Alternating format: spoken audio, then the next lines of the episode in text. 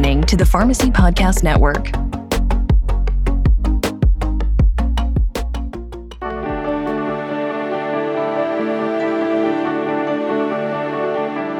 You're listening to the NASP Podcast.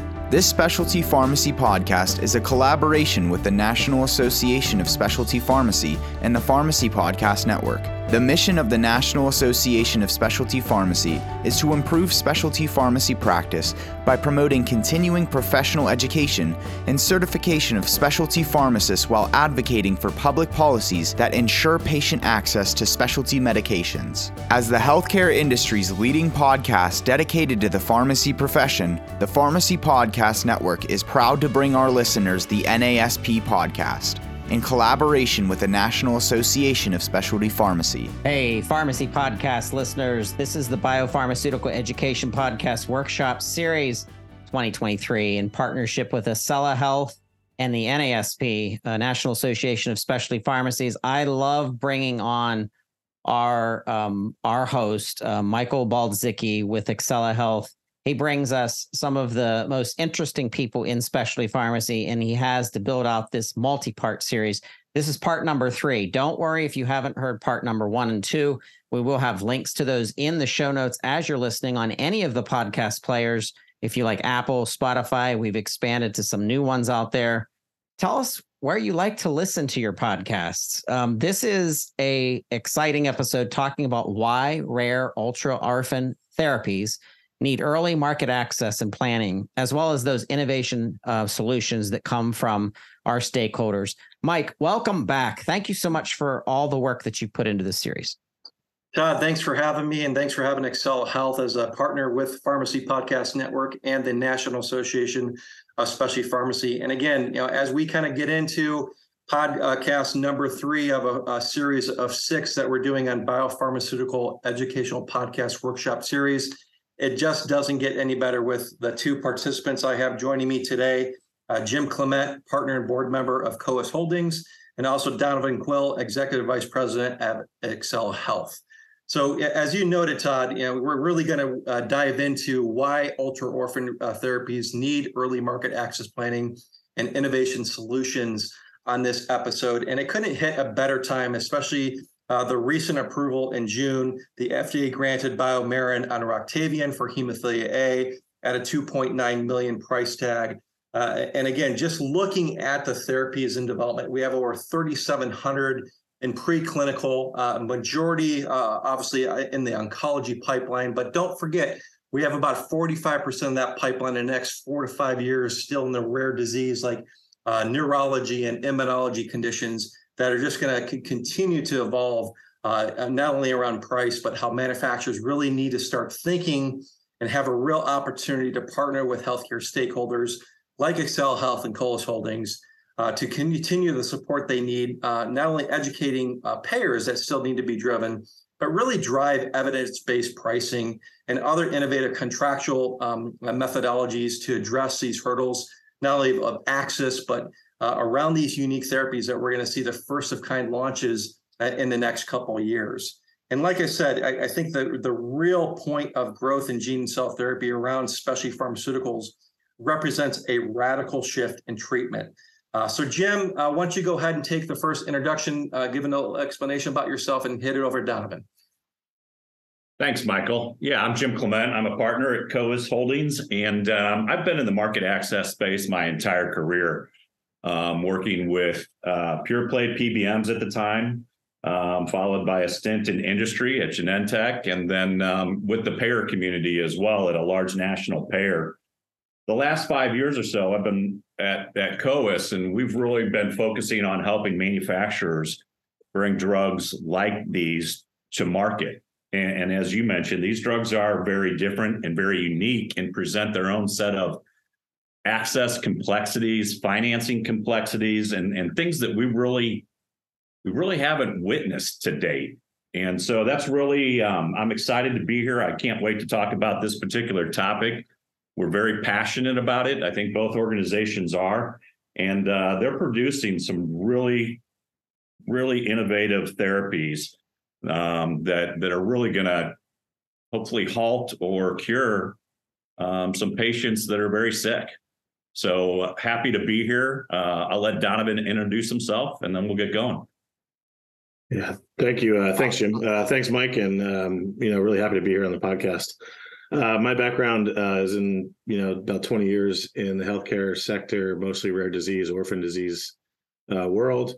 Um, not by choice, but by birth. My family has a, a, genetic disorder called alpha 1 antitrypsin deficiency and got into the the pharmaceutical business to really be a patient advocate for patients with alpha 1. And then I realized a lot of the things that we learned from the alpha 1 community we could take to the rest of the rare disease community. And um, you know, I've spent some time in the not-for-profit side, spent some time in the or in the orphan uh, rare disease distribution side, um, consulting, pharmaceutical, um, working for pharmaceutical companies, and kind of seen the uh, the world from all different angles. Um, really focused in the last few years of working with companies from you know pre-commercial all the way through commercialization, launching new products, and and seeing how we can plan for the future.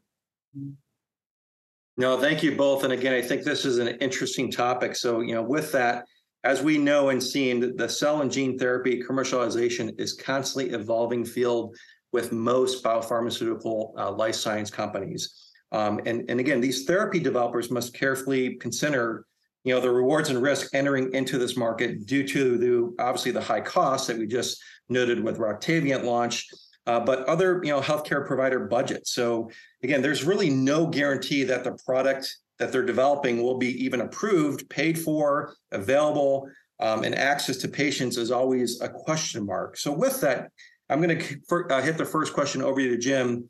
You know, what are the key priorities for gene and cell therapy uh, pharma manufacturers really facing today, and just even looking uh, into the future? Uh, like I said, I mean, we're just at the cusp. We're going to see about 30 more gene and cell therapies launch in 2025, 2027. And then it's anticipated and forecasted that we're going to see 70 plus of these, you know, commercialization products in 2030. So yeah, I think there's a large number of hurdles um, and, and stipulations that must be considered and love to get your uh, expertise on that, Jim. Yeah, thanks, Michael. Um, yeah, we really are in an exciting time. And, you know, there's a few therapies like you mentioned Roctavian that are that are starting to come to market where people have been waiting for quite some time for these particular therapies to hit the market and you know while we have a handful of cell therapies and a handful of gene therapies and they've been on the market for the last 4 to 6 years now um, and when I say a few, I mean I think what the the FDA has approved 32, with a lot of them being, you know, in the cord blood um, sector of the market. But there's a handful of these that that you know we're starting to see cell therapies move upline in treatment pathways like multiple myeloma, um, higher prevalence disease states like you mentioned, the gene therapies coming out for sickle cell and hemophilia. And with that comes both excitement, particularly for patients, but also scrutiny from payers. But it's really exciting watching some of these earlier medicines like Yescarta become standard of care uh, as well as more recently approved therapies like Carvykti, with the potential to move into second line. I mean, it's really amazing for these patients that are that are able to access these drugs. As far as some key priorities for pharma, you know, I think every pharma or gene therapy company is a little bit different depending on the disease state that they're entering in, the site of care, so on and so forth. But but I think some key priorities really should be, you know, what does it look like to de- develop the product lifecycle evidence map? And that's really critical. You know, manufacturers are beginning to understand that evidence requirements don't stop upon regulatory approval and, and really, in fact, become more intense following approval to ensure patient access. So, you know, just simply reforming registrational trial data to address product launch communication efforts, it's grossly inadequate. Manufacturers really need to plan for collecting real world evidence from the get go and for collecting disparate data from multiple sources to communicate both clinical utility and value to different stakeholders. I would say tangential to the evidence map is manufacturers really need to focus on their communication and education strategy. And I think that's something been that's been overlooked. And you know, this is even inclusive of you know, tailored value propositions by audience. You know, the market is well aware that cell and gene therapies are coming to market, but but most are not entirely aware of the promise that these medicines pose. You know, and so while self-insured employer groups and state Medicaid directors and other major stakeholders are aware of these, there's a knowledge gap out there that exists. You know, even even something as simple as treatable population, people are having a hard time getting their arms around. You know, we have 100,000 sickle cell um, patients in the United States. Well, not all of them are going to get the gene therapy, and certainly not all of them are going to get it in the first year. So we have to, manufacturers have to have a communication and education strategy by audience so that these payers don't overreact and, and potentially because of that overmanage. You know, so it's how do you develop the appropriate messaging to facilitate better understanding for access? No, Jim, I think you bring up a really important point, and I, have been involved in it in the last two or three years specifically around not only rare disease but gene and cell therapy coming out is that educational piece. I mean, even employers, brokers, you know, stop loss, medical group underwriters, besides your typical payer, you know, is that educational piece. As you noted, they think, you know, the first hemophilia gene th- therapy coming out, that all these patients were going to get on it. And, right. and, that's not necessarily the point, right? Uh, right. there's so many stipulations, criteria, and other elements that must be in- included uh, from that perspective of looking at and, and appropriately having, you know, almost as we say, access value when you launch these products. You know, Donovan, I, would love to get your expertise on this topic.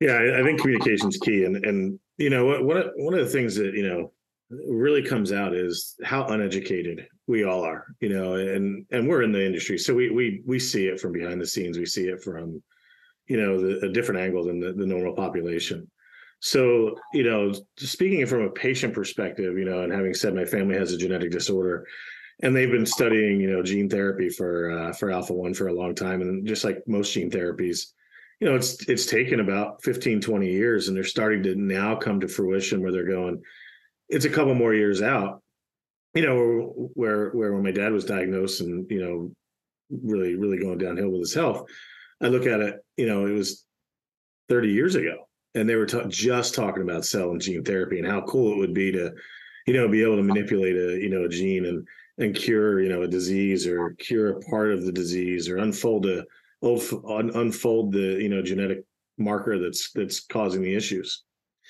And what people don't realize is that that was being done. The, the products that are being approved today were in were in you know the lab 20 30 years ago Mm-hmm. And it takes that long for some of these products to get approved.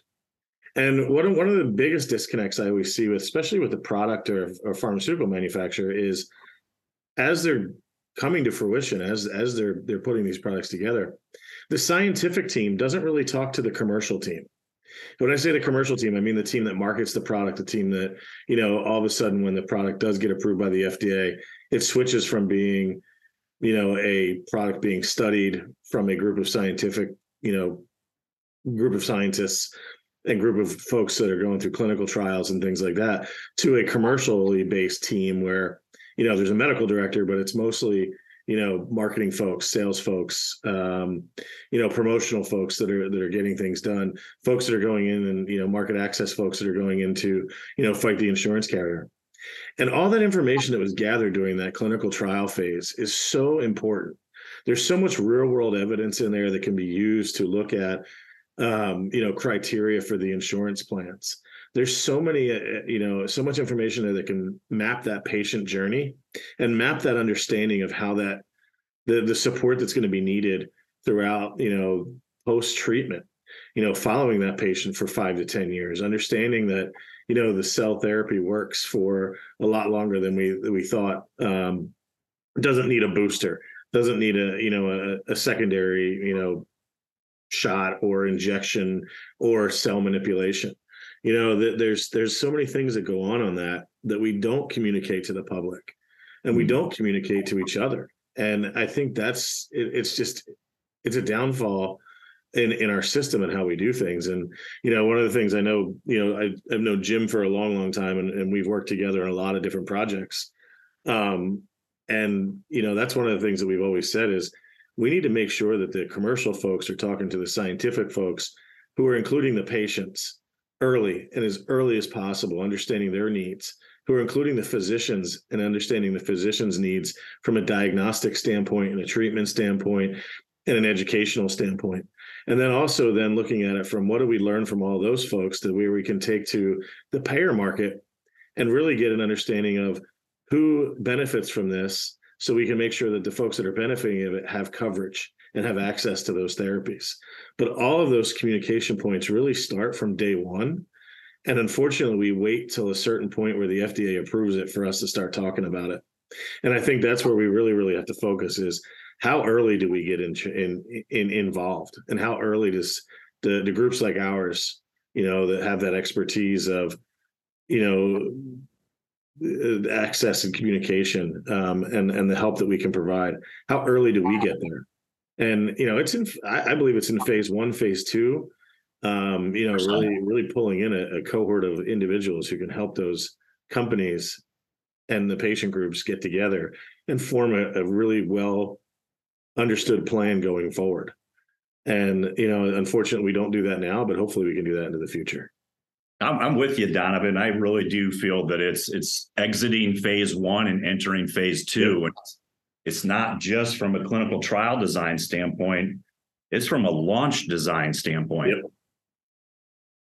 Yeah, I think you guys, again, you know, certain areas of this discussion that you just went over must be tempered against, you know, the practical hurdles that I think these pharmaceutical manufacturers are facing. I think the biggest one, I, I, was just on a phone with a client yesterday on this topic, launching a gene cell therapy. And, and again, we're, we're getting into, you know, the key things that we, you know, know have been involved with, you know, project management around market access value. Again, targeted patient populations, revenue forecasting, what's the product strategy for commercialization, uh, distribution, your channel partners, right? Data and clinical development. You know, the, the over, you know, overarching theme that keeps on coming up, and we've seen this even with recent launches of the two, three million dollar products, is the payer, right? Payer that, are noting that these gene therapy affordability will be a major challenge in the next couple years. How do you think this will be addressed in the market? You know, especially for those coming in the next three to five years on a you know making their product commercially available. This is the hurdle. And, and again, you know, we faced this, you know, 10, 15 years ago in specialty pharmacy rare disease when we are just talking about and looking at certain, you know, MS drugs that were 50, 80,000. Now we're in the millions of dollars. And I think this is to the point, you know, Donovan, you made is really tempering when does a manufacturer work with an of work like Coeus or an Ascella Health in phase one, phase two to get ahead of this and start educating the components? Because I think it's really needed because that tagline of just affordability and access is the one that always sticks out in, in gene cell therapy market. Love your insight, Jim, on that. Yeah, I mean, I, I think there's there's a couple of you know, you look at the therapy pipeline, like you said, and about two thirds of the therapies are going to have government sponsored insurance as the primary payer.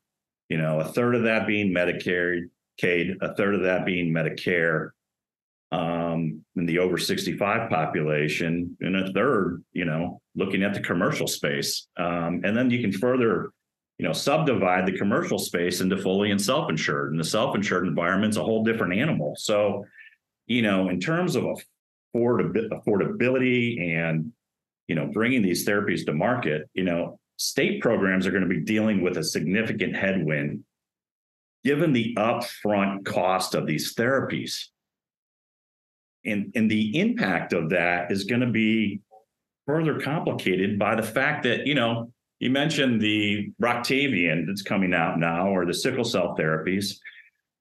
You know these therapies are coming out this year. Well state budgets were set 2 years ago for the 2023 year. So how does that complicate things? And that's why I can't underscore enough to start early you can always put program components and implementation dates on the shelf or into the future, but you can't create more time. And a lot of manufacturers, to Donovan's earlier point, they're so focused on getting over the clinical goal line. And it's a question, it's up in the air whether they're, actually going to be able to get it across the goal line from an approval standpoint. And so they don't often think about how to launch the medicine. And so, you know, that's really where the sooner you can understand your access challenges and your logistical hurdles, you know, the better informed your entire organization will be from the C suite to your patient hub to finance. So, you know, it's, I, I look at the state programs again, and I don't, I, I think they're going to be unduly impacted in the near term. Um, and I, I, think that, you know, with budgets being set a couple years earlier, well, then this is going to probably intensify the discussion around health equity, you know, as access it could be delayed to patients most in need. And it's here where I think, you know, in terms of affordability, that these alternate alternative payment options like value based or performance based payments may first appear you know? And the federal government is probably going to need to be able to step in in such a way to really increase their support of states and you know potentially even increase the federal match percentage. Um, you know from a commercial standpoint i think we're seeing a lot of different methodologies or approaches at that are attempting to deal with the affordability challenge you know, we're already seeing demand for value based payments or warranties being attached to these new to market therapies. You know, the reinsurance community is all but really demanding it um, that this occur at a minimum. And I think that's just the start. And this will set in motion potential models that may be even adopted by our government programs. Donovan, any comments on that? Yeah, I, mean, you know, Jim, you hit all the, the major points. I, I, think you know one of the one of one of the key things there is you know having these folks prepared for it, as as Jim mentioned, um, being ready uh, and being at the ready, but also goes back to our former, you know, the, the former subject of, of communication and understanding. You know, I know people get up in arms when they hear the price of, of drugs and they hear the price of these products, but like we said before, some of these things have been in the in in the workings for 30 years. And you know think about it 30 years of of lost revenue. Like it's not it's not like they're they're making money over those 30 years on the product. They're just paying out money to do clinical trials work in labs pay government pay pay you know the the fees to get it from phase to phase pay you know pay the government agencies to get approval so understanding that and and and you and, and understanding how much goes into getting a product approved here in the US market, we also have to understand that some of these companies need to make the money back so they can then reinvest that money for more innovative products. And if we're not here as as as showing innovation and and having that understanding of, you know, these products do cost money, we're we're gonna, you know, we're gonna be sunk as a as a as a innovative, you know, drug development world.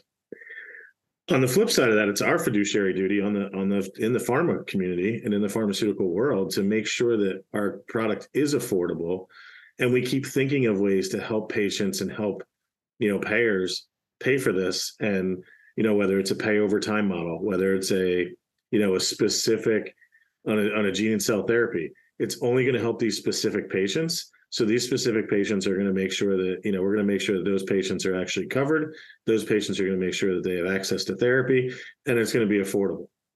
And we're going to have to work deals through, you know, government agencies, private insurances and, and, and folks like that to make sure that, you know, whether we, whether we basically say, Hey, we know this is a one-time cost of $3 million, $5 million, whatever it may be, a million dollars.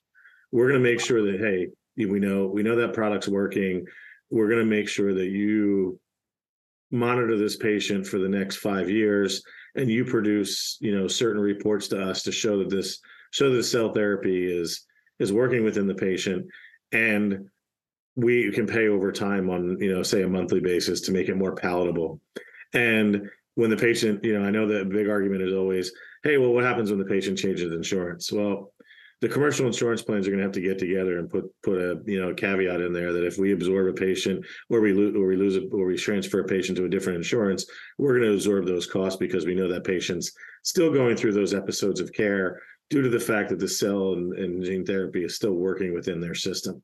So there's there's a lot of opportunities for us to redo what we see within the insurance and what we see in the coverage world to make it more palatable for the payers. We also have them have the manufacturers agree to, you know, saying, hey, I know I might not get my payment today. I may, but I'm going to get payment over time for this patient. And the manufacturers have to understand that it may be palatable for someone to get coverage that way, and we have to do it that way. Um, or you have third party players come in and say, hey, we'll pick up the, you know, the the payment plan for this, make the manufacturer whole, and we'll work with the payer on a on a plan that's going to be paid over time. And I know there's some, you know, we have we have some plans that are looking at certain things like that. I know there's other companies out there that, you know, have a pay over time model. Um, and it's just a matter of companies like ours and some other folks that really come in and say, you know, we understand that this is a high cost product. We understand this is a life saving therapy. We understand that this is a life altering therapy, whatever it may be and we're going to make sure that it's affordable and it's palatable for the payer and it's it gets the patient access to the product but we all need to work together to make sure that we do those things the right way. And we don't get into situations where you know halfway down the the road we're going we're not going to pay for that or the patient you know moved from here to there and now it's not our responsibility. It's all of our responsibilities in the pharmaceutical world to make sure that we're doing something right to make sure patients have access to product making sure that they're affordable and making sure that we can make you know give the patients who need the product you know based on the approval of the fda uh, get those patients that access that they need. You know Yeah, Don, down at- go ahead, Jen. That's something interesting and I- it just triggered a thought in terms of um you know if you look some of the past therapies that have launched that that are curative you know take hep c.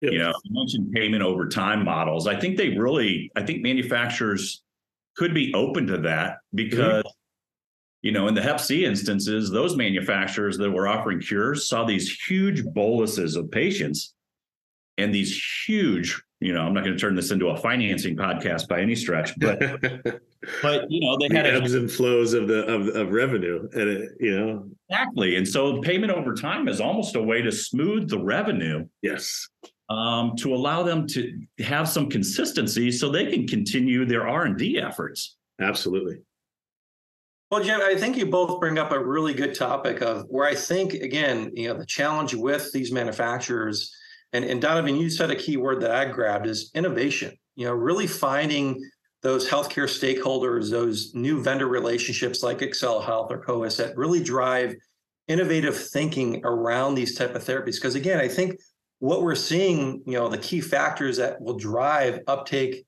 and market penetration is not just around cost. It's looking at you know your demonstrated efficacy, your safety and risk, durability, dosing, administration of the product, right?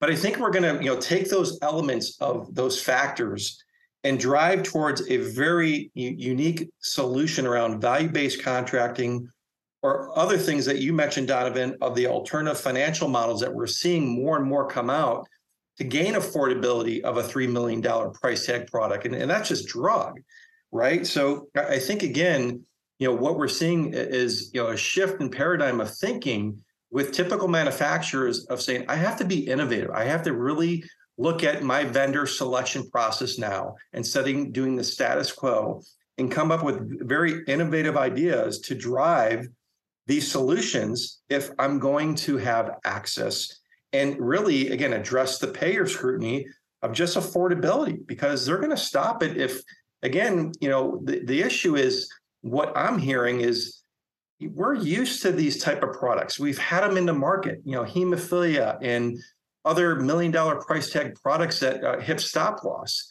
This is nothing new, but uh, it- it's always penetrated very small patient populations. And if you're watching the pipeline, the patient eligibility is going to increase 20, 40, 50, maybe 80,000 based on the product that they're coming out with in the next five, eight, 10 years. So again, when you have a two, three, five million dollar price tag that can actually be and applied to say an 80,000 patient population eligibility criteria, that's a big ticket item to afford.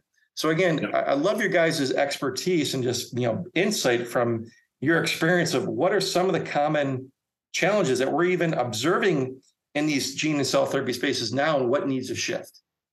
Yeah, and, and and what we don't what we what we don't know, and this is where we need the post, you know, real world evidence, as we as we mentioned.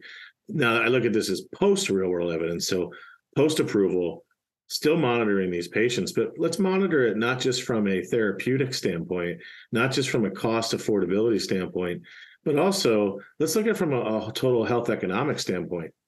So when you know, and I'm just taking hemophilia just to you know point it out. When a patient had a, has a bleed and they go through an episode of you know they have a bleed and they have to be admitted into the hospital or and, and receive factor and they have to receive therapy they may be in the hospital for a period of time and they may be you know that that's extra cost. They're out of work. That's extra cost. They're you know they're not um not able to return to work in some cases you know depending on what they do so that's that's a whole different career change so when you look at these cell and gene therapies that are going to be curative or they're going to be, you know, life altering of some sort. Let's look at the entire economics behind this. Are we going to cut down readmittances in the hospital? So therefore, you know, your Medicare, Medicaid patients, you, you cut down that readmittance rate. Are we going to stop, you know, unscheduled hospital visits or doctor's visits? So therefore, you're going to help with economics there. So it's not just the cost of the drug that is, you know, being reimbursed what are the health economics going outward that are actually being contained those costs are being contained and those costs are being reduced to where at some point you're going to come to a break even and you're going to say all right this this actually works well after a five six year period. You know the patients the patients not going on disability the patient's not being admitted into the hospital the patient's not you know out of work the patient's not you know changing jobs on a regular basis the the patient's lifestyle is better you know? So and and now they're a more productive member in society in terms of you know paying taxes paying bills paying this paying that like the all of those things can happen with the innovative therapies. And we see it with some you know we see we see it with some different you know regular you know everyday therapies we see patients actually being able to return to the workforce or staying off a disability longer. Um, you know so cell and gene therapies just have that much more promise to where when they're curative or life altering you know that that overall health economics is really going to show at some point. Yeah donovan I, I can't tell you how important that statement was of just again what needs to be addressed when looking at an approach and consideration uh, for pharmaceutical manufacturers of demonstrating that long-term benefit of managing not only care coordination within the distribution of the product but the data collection, because there are so many uncertainties around these barriers uh, and, and, continue to be challenged of overcoming the barriers of just data analytics. I think again, some of the approaches where you know manufacturers got to consider in their vendor selection is looking at the distribution specifically on the care coordination that is needed amongst like service sites, you know, care providers, pharmacies, payers, patients. Again, the other component uh, that is changing in this environment that we're seeing in, in gene cell therapy launches, you know, my, my, last question for both of you, and I'll start with Jim, is, you know, what needs to be done? What's the three main points that you think moving forward the next three to five years with manufacturers coming out with a commercialization component in gene cell therapy that they need to demonstrate the long-term benefit in managing data collection uncertainties in this space?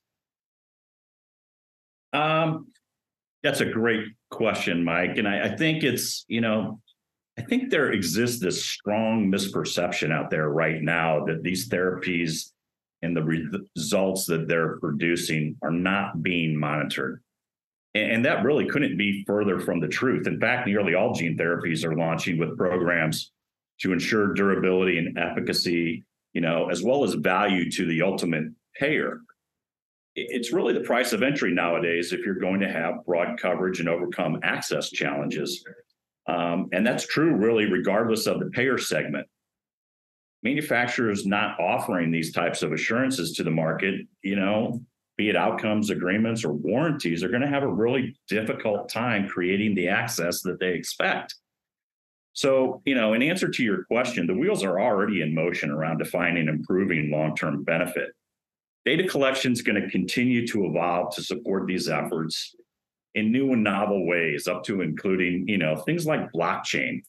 Um, I know that's a word that's thrown around a lot, and people don't ex- exactly they think they associate it with Bitcoin, um, but it really does have other use cases uh, and very good ones at that. And I think this is one particular area where innovation in terms of long-term benefit and managing data collection, that's one area where um, you know, I know we're focusing on here at Coeus Healthcare, you know, and then you have things like wearables um, that will contribute data, you know, that measure things like limb velocity, you know, and collecting information directly from the patients and caregivers themselves is really important and I think underutilized in today's market. You know, the FDA is increasingly looking to patients to really describe their health status.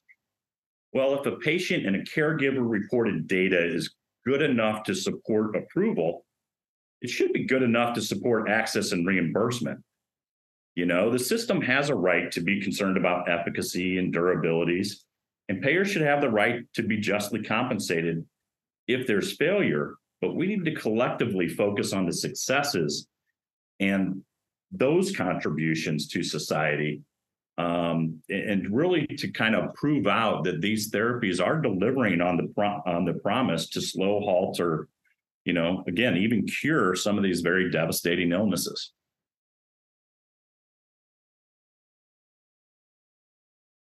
Donovan, anything to add? Yeah, I think you know, uh, looking at all of Jim's points, you know, it's it's all the things that I was I agree with.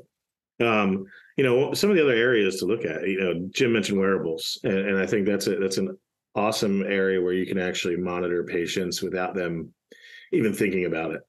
The the other ways are, you know, patient engagement, you know, tools where we can push and pull information. So we all walk around with a smartphone. You know, there's there's there's tons of different tools that we could use that push and pull information and you know can can be as simple as you know you hit a button yes or no at certain times a day or certain times a month of answering a question or you know getting back and forth with things one of the big things I, I, think you know that we we we forget about you know we we talk about ai and everybody's you know it, depending where you where you are on the uh the political front ai could be good or bad but I, I think there's an opportunity for ai to work you know work and help with people. Uh, you know, I have some friends that work in the big financial sectors, and they're starting to think about ways that they can utilize spending habits and show people like and correlate that to, to their health and health and lifestyle. Um, you know, so with some of these cell and gene therapies, can you look at spending habits? Can you look at like how, you know, going from pre, you know, therapy to post therapy, what are some of the things that you did differently? you know, what are the things, some of the things that stayed the same. You also, you know, EMR systems. You know, we we we we made a conscious effort to, you know, make sure that physicians were using the EMR system. You know, ten years ago, where where you know we got out of the paper files, we got out of the notes, we made sure that there's you know these EMR systems that should be able to talk to them, talk to each other throughout, you know, different hospital systems and groupings, and we should be able to take you know information from that and pull and understand you know patient backgrounds. We should be able to pull diagnostic tools. We should be able to pull healthy you know health scores and things like that from those. So as cell and gene therapies you know take off and rare disease therapies take off we should be able to pull pull some information there and do health economic studies. One of the things that we really you know unfortunately always go to is technology. And one of the things that i know that i i push to make sure that we keep a balance on is still that personal touch. So, there, is is there patient interaction through peer health coaching, through you know care coordination, through personalized individuals that are working in a you know a call center, a hub, or somebody working for the manufacturer, whatever it may be, and whatever we call them, it doesn't matter. They could be patient advocates, they could be peer health coaches, they could be you know care coordinators, they could be patient service specialists, whatever that might be. We still need to make sure with these rare diseases especially these ultra rare diseases, that we have some type of personal touch to it. And I, I, can tell you from you know firsthand experience, that's what really kept you know my family members going is they could actually talk to someone.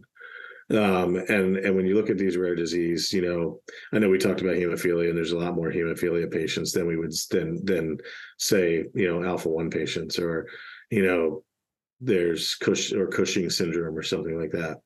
But these ultra rare diseases where there's a thousand patients or 500 patients being treated, there still needs to be that personal touch that person who can call them, that can walk beside them, that can do those things with that basically handles the things for those patients because they have no one else that they've ever met with the disorder that they have. So uh, while we think about all of the technology we can use, we still have to go back to that personal touch. But the main point is how do we take care of the patient and are we patient first in all of our thinking? And as long as we're doing that, everything else will fall in place. And I'm a true believer in that if we do everything that we're thinking of to make sure that that patient has access, that patient has care, and that patient has somebody behind them helping them along the way, or a team behind them helping along the way, all of these things will fall into place in the right way. And we'll actually be able to make it affordable. We'll make sure that there's access and we'll make sure that there's that support that everyone else needs who, who does care for that patient from a physician to a manufacturer to a payer and to the everyday caregiver. So I, I, think those are the things we really, really need to look at is making sure that we're there for the patient. Yeah, Donovan, I, I can't express that more. And that's why, uh, you know, in, in, my 24 years, I've really hung on that patient first mentality in, in any organization I represent. Uh, and I think uh, as we move, uh, you know, into, you know, additional insights, not only in rare and ultra orphan uh, markets, but, you know, the gene and cell therapy uh, component that will continue to grow. It, we really got to put that patient first. And I can't thank you and Jim uh, for your you know continued insights on on this market and and making stakeholders obviously understand the challenges. But you know more than anything, there there are steps that pharmaceutical companies can take uh, to increase the likelihood of success and why it's important to have you know a market access strategy and, and how to develop one and when to start uh, and who can help. Uh, there's got there's different vendors out there that are innovative enough, like Ascella Health, Coeus, and others, uh, that can really uh, provide some additional innovative innovative solutions around these parameters. Um, so, with that, I want to thank again uh, the Pharmacy Podcast Network, in collaboration with the National Association of Specialty Pharmacy. Uh, this is podcast number three. And don't forget, uh, in August, we'll be uh, set up for uh, podcast number four uh, with some other industry experts, you know, really kind of in line with what we just went through. Uh, that topic is really addressing the economic and clinical value of market access uh, to ensure, you know, entry to therapy in these type of market segments. So right in line with some of the discussion points made today. And again, Jim, Donovan, thank you. And Todd, I hand it back over to PPN. Thank you. This has been great. Uh, Jim and Donovan, thank you so much for being part of this uh, special series and being our number three insights. This is important. If you're listening, you are a specialty pharmacy focused pharmacist. Can say that fast three times. If you are, reach out to us, reach out to Michael, reach out to me, reach out to these other gentlemen if you wanted to network with them.